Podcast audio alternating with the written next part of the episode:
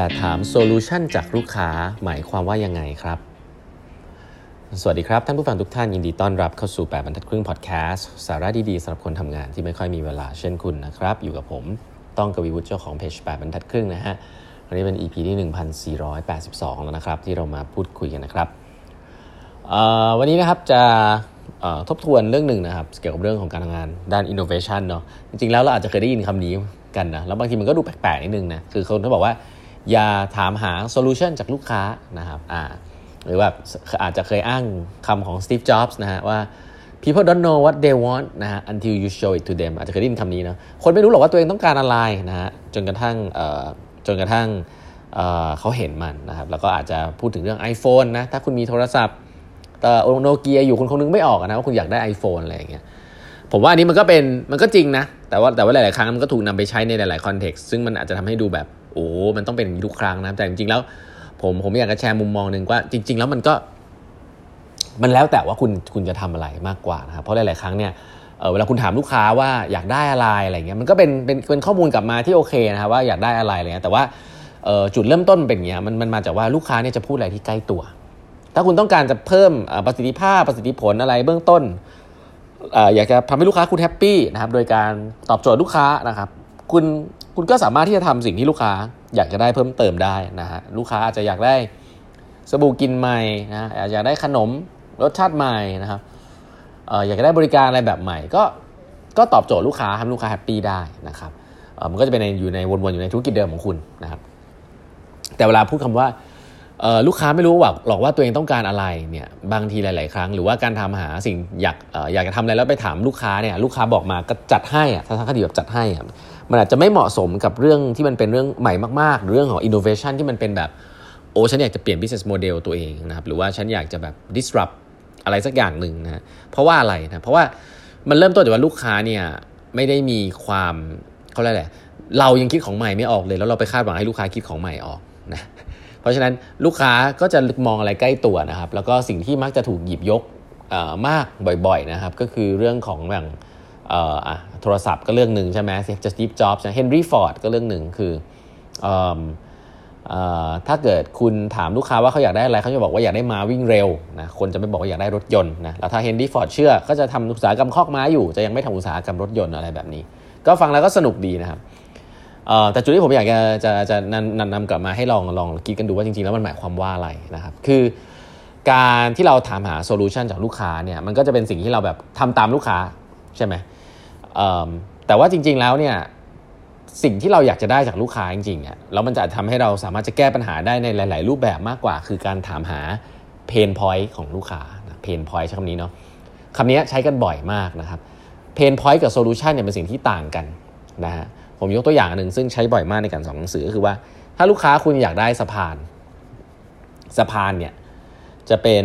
solution ที่ลูกค้าบอกว่าอยากได้นะครับคุณก็ถ้าคุณทำตามคุณก็สร้างสะพานให้ลูกค้า จะเป็นสะพานแขวนสะพานเหล็กสะพานไม้สะพานอะไรก็ว่าไป แต่มันก็ยังเป็นสิ่งที่ลูกค้าอยากได้อยู่ดี แล้วก็เป็นในรูปแบบต่างๆ ซึ่งก็ไม่ได้ผิดอะไรนะครับ แต่ถ้าเกิดว่า คุณแค่ถามลูกค้าว่าเอ้ยจริงคุณคุณค่าคุณอยากได้สะพานเนี่ยมันมันไม่ใช่ pain point pain point มันต้องเป็น verb อะคุณคุณแล้วหลายๆครั้งเครื่องมือที่สำคัญมากๆในการที่จะเขาเรียกว่า uncover นะครับว่าเฮ้ยไอ้ที่คุณพูดมา solution คุณอยากได้อันเนี้ยจริง ๆ แล้ว pain คุณคืออะไรกันแน่ แล้วก็ถามว่าทำไมพี่ถึงอยากได้สะพานล่ะครับอ่าแน่นอนคำตอบมันอาจจะมีหลายแบบนะ แต่ว่าถ้าเกิดคุณอยากได้สะพาน แล้วมันเป็นสะพานข้ามแม่น้ำข้ามถนนเนี่ยอ๋ออ้าว อยากได้สะพานก็นี่ไงอยากข้ามแม่น้ำนี่ไงข้ามแม่น้ำตรงเนี้ยมันมีแม่น้ำตรงเนี้ยเพราะฉันอยากได้สะพานที่จะข้ามไปฝั่งนู้นนะครับเพราะจริง ๆ แล้วเนี่ย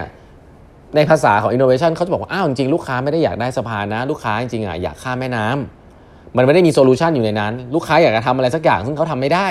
คือข้ามแม่น้ำพอเราเข้าใจเรื่องการข้ามแม่น้ำว่าลูกค้าอยากข้ามแม่น้ำเนี่ยอันนี้คือ pain point นะฮะสะพานเป็น solution ที่ลูกค้าบอก แต่ถ้าคุณถามไปว่าทำไมเป็นอย่างนั้นเนี่ย เขาจะตอบว่าเขาอยากข้ามแม่น้ำข้ามแม่น้ำคือ pain point ทีนี้ข้อดีของการเห็น pain point คืออะไรครับ มันไม่ได้เป็นคำที่มัน cliché ว่าแบบว่า เอ้ยรู้ไปเท่ๆเนาะ pain point ของลูกค้าคือการข้ามแม่น้ำเนี่ยมันทำให้เราคิดนอกกรอบ หรือว่าไม่ใช่คิดนอกกรอบสิเรียกว่าคิดออกกว้างได้เยอะขึ้น เพราะจากเดิมที่เราบอกว่าเราจะทำสะพานแบบนั้นแบบนี้ใช่ไหมมันกลายเป็นว่าเราจะถามตัวเองว่าเอ้ลูกค้าอยากจะข้ามแม่น้ำเนี่ยทำยังไงได้บ้างอะอยากข้ามแม่น้ำทำไงได้บ้างครับ เราเราก็คงคิดถึงเรือ การว่ายน้ำถ้ามันไม่ได้ไม่ได้เป็นถ้ามันไม่ได้เป็นแม่น้ำใหญ่มากนะถ้ามันเป็นแค่คลองอาจจะว่ายน้ำข้ามไปก็ได้นะใช้เรือก็ได้นะใช้อะไรอะแพก็ได้นะเรือข้ามฟากอุโมงค์ก็ได้ถ้ามันยาวหน่อยอะไรเงี้ยอะสะพานก็เป็นส่วนหนึ่งนะแน่นอนสะพานเป็นเป็นหนึ่งใน solution อะทีนี้คุณจะเห็นแล้วว่า นี่ยังไม่ได้คิดนอกกรอบเลย แต่ว่าการที่เราเข้าใจ pain point ลูกค้าเนี่ยมันทำให้เรา สร้างสิ่งใหม่โดยที่ลูกค้าไม่ได้คิดถึงด้วยซ้ำลูกค้าคิดถึงสะพานซึ่งไม่ได้ผิดอะไรเขาอาจจะไปเห็นสะพานจากอีกที่หนึ่งมา แต่มันอาจจะไม่ใช่ solution ที่ดีที่สุด solution ที่ดีที่สุดสำหรับลูกค้าอาจจะเป็นเรือ อาจจะเป็น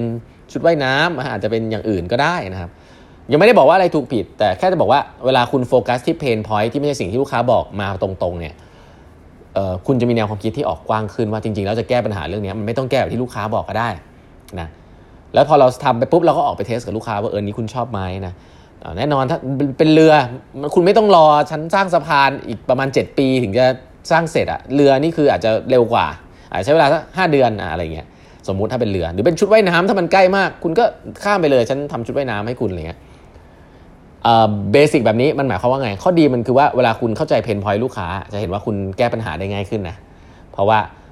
solution มันมีได้หลายอย่างอ่าเริ่มต้นแบบนี้แล้วกัน คล้ายๆกันอะกับเวลาที่เราบอกว่า เอลูกค้าบอกว่าเอ้ยลิฟต์ตัวนี้มันช้าจังเลยอ่าใช่ไหมเราก็สามาถ้าบอกว่าลิฟต์ช้าจังเลยเนี่ยบางทีเราก็อาจจะไปทำให้ลิฟต์มันเร็วขึ้นใช่ไหมมันก็แบบจะไปแก้มอเตอร์ แก้สลิงแก้ลวดอะไรก็ว่าไปใช่ปะมันก็เป็นเรื่องเทคโนโลยี แต่ถ้าเราบอกว่า เอ้ยทำไมอะทำไมคุณถึงคิดว่าลิฟต์มันช้าเหรอคุณรีบเหรอคนอาจจะบอกว่าเออฉันก็จริงก็ไม่ได้รีบนะ แต่ว่าแบบอืมฉันอยากถึงเร็วๆอะเพราะว่าแบบบรรยากาศในลิฟต์อะมันแบบมันเป็นอึดอัดอะอืม อ้าวจริงๆมันเป็นเรื่อง experience มากกว่าหรือเปล่า เขาเลยอยากจะผ่านมันไปเร็วๆนะแต่เขาบอกเราว่ามันช้าเห็นไหมคนการสื่อสารกันคนไม่ได้ผิดนะ แต่เขาแค่พูดมาแบบหนึ่งแต่จริงคือมันไม่ได้แบบช้าขนาดนั้นหรอกแต่มันมันคือเรื่องของประสบการณ์ที่มันไม่ดีอะถ้าถ้าประสบการณ์ไม่ดีคุณทำไงได้บ้างอะคุณอาจจะทำให้เขามีประสบการณ์ที่ดีขึ้นนะอาจจะติดหน้าจอทีวีก็ได้นะทำลิฟต์แก้วก็ได้นะครับหรือติดกระจกก็ได้ ลิฟต์มันก็จะไม่ค่อยช้าละเพราะว่าเอ้ยดูนั่นดูนี่แป๊บเดียวถึงหรือแบบหรือว่ายุคนี้จริงๆ ถ้ามันคุณติดอินเทอร์เน็ตไว้ในลิฟต์อะลิฟต์ไม่ช้าหรอก เพราะว่าอะไรฮะ เพราะว่าคนก็ดูมือถือกันอยู่แล้วอะไรเงี้ยลิฟต์ก็ไม่ค่อยช้าหรอกเออเห็นไหมว่ามันมันมันไม่ได้จำเป็นต้องเป็นสิ่งแรกที่ลูกค้าพูดเสมอนะครับถ้าเราทำงานด้านนวัตกรรมเนี่ยหลาย ๆ ครั้งไอการที่เราบอกว่าเราโฟกัสกับ pain point จริง ๆ เนี่ยมันไม่ได้เป็นคำเท่ ๆ นะครับ แต่ว่า pain ถ้าคุณเข้าใจ pain ลูกค้าจริง ๆ เนี่ย การแก้ปัญหามันอาจจะไปได้หลายรูปแบบมากกว่าที่สิ่งที่แค่ลูกค้าบอกว่าอยากได้นะครับสิ่งที่ลูกค้าอยากได้เนี่ยจดไว้ก่อนนะครับแต่ว่าลองถามดูก่อนว่าทำไมถึงอยากได้สิ่งนั้น คุณจะพบว่าหลาย ๆ ครั้งเนี่ยให้เราอาจจะพอไวสิ่งอื่นให้ก็ได้นะอันนี้ก็คือเอามาเล่าให้ฟังเป็น basic เนาะเพราะว่าคนถามเรื่อง pain point pain point อะไรเงี้ยเยอะนะผมคิดว่ามันไม่ใช่คำพูดสวยหรูนะมันมันมันข้อดีของมันก็คือว่าถ้าคุณรู้เนี่ยบางทีการแก้ปัญหามันก็ง่ายขึ้น แล้วก็อาจจะถูกราคาถูกกว่าลงด้วยด้วยซ้ำนะฮะ